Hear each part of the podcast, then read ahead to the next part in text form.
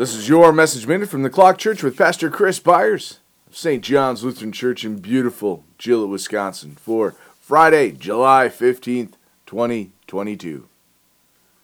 Formerly, when you did not know God, you were enslaved to those that by nature are not gods.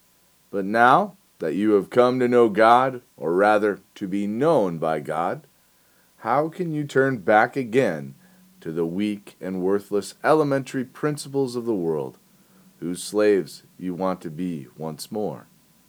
Galatians 4 8 through 9. The legal scheme is an easy trap because unfortunately our nature likes to have our boundaries clear. Yet in Christ, we are not meant to be enslaved and fearful. This does not mean that anything goes. Quite the contrary. We have been set free from those things that imprisoned us and are bound in the bosom of our God.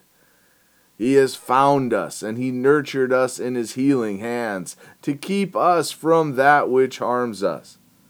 When our faith calls us away from sin and the like, it isn't a curse or to cause us to fear condemnation. It's like a parent calling a child away from a hot stove.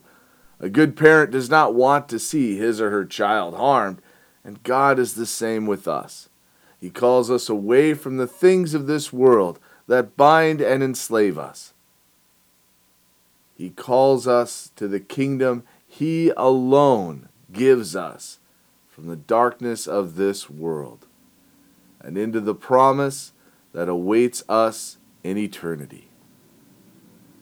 Let us pray. We thank you, our Heavenly Father, through Jesus Christ, your dear Son, that you have kept us this night from all harm and danger.